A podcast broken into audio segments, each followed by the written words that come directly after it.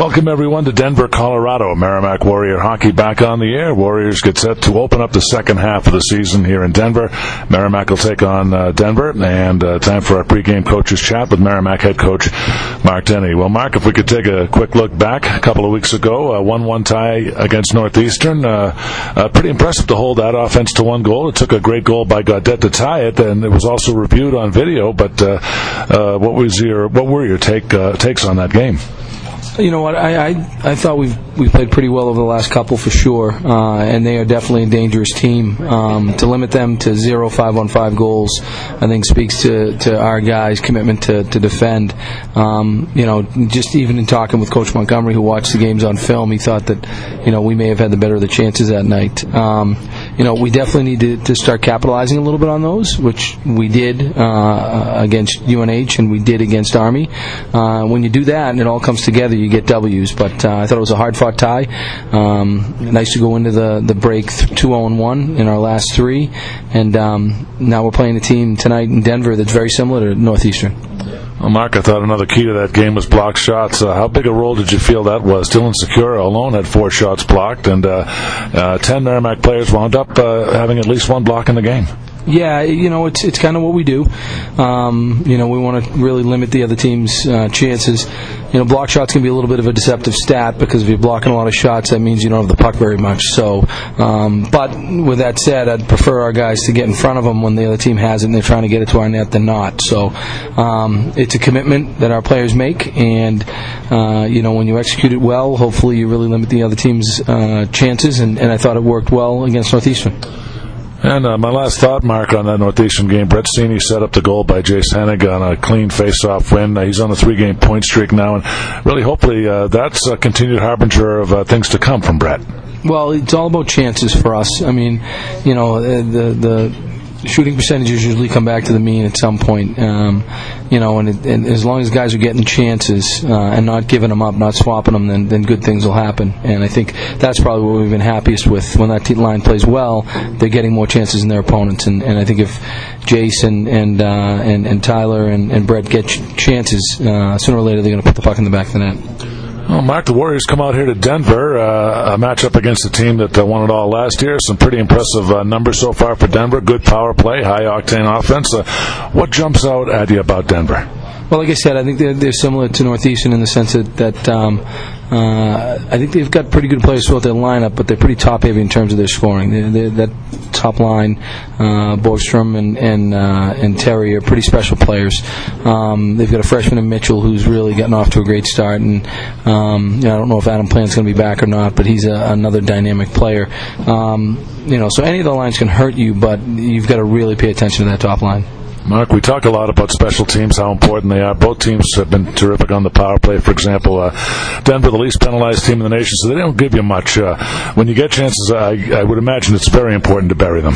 Yeah, you know, in watching the Dartmouth series, I think one of the things that might have bitten them in the derriere was the fact they did take some penalties. They took some unwarranted ones, and even though you know, Dartmouth didn't get much out of them, it did change the momentum of the game. So, you know, you need to take advantage when you can. I think if our power play has any has shown signs of any weakness, it's sometimes, you know, it takes a little bit of while to ramp itself up. And you know, like you said, they're a very disciplined team. They don't take a lot of penalties, so you got to be ready to take advantage right from the get-go.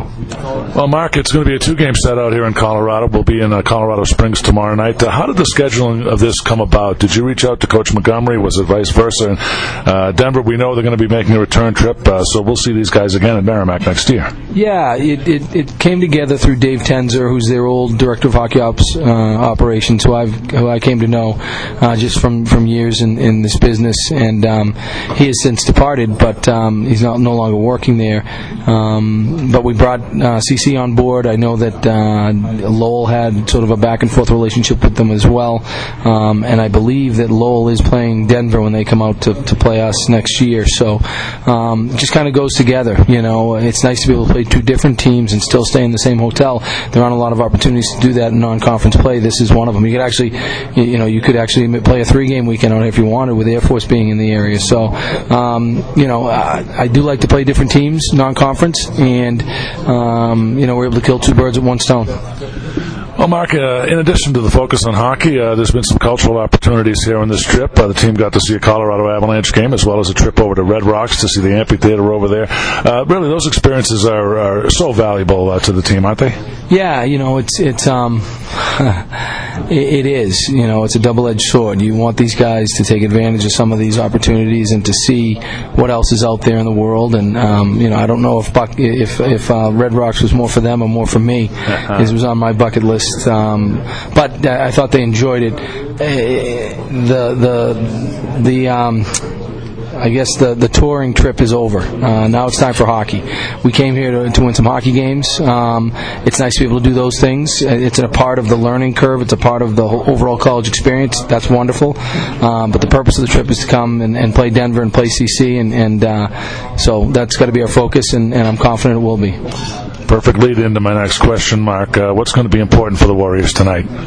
Well, you know, I think when we control the middle of the rink, that's one area. When we control the middle of the rink, that's usually a sign that we're moving our feet. I have a phrase, 5 men in the frame. You know, we don't want to get spread out.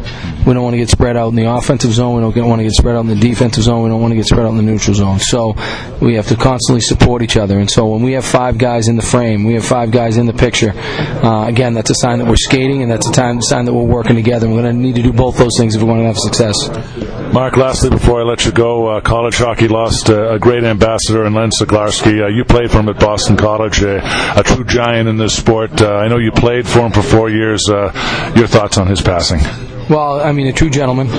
91 years old, I believe. You know, part of the 49 championship team, coached a lot of wins in college hockey. At one point in his career, he had the record for most Division I wins by a coach. You know, sort of a throwback in the sense that he coached in 2 spots. He coached at Clarkson and he coached at Boston College. Those days are pretty rare now. But what I said initially is what I'll say again. A true gentleman and someone who I'm indebted to because he gave me a chance as a college athlete, and for that purpose I'm forever in his debt. Mark, thanks so much for your time. We really appreciate it. Good luck tonight, and we'll see you tomorrow down in Colorado Springs. Thanks, John. All right, he's Mark Dennehy, the head coach of the Merrimack Warriors men's hockey team. We will return with more on our pregame show next. We'll be back with the Dunkin' Donuts starting lineups in just a moment. You're listening to Merrimack Warrior Hockey on the Merrimack Sports Network.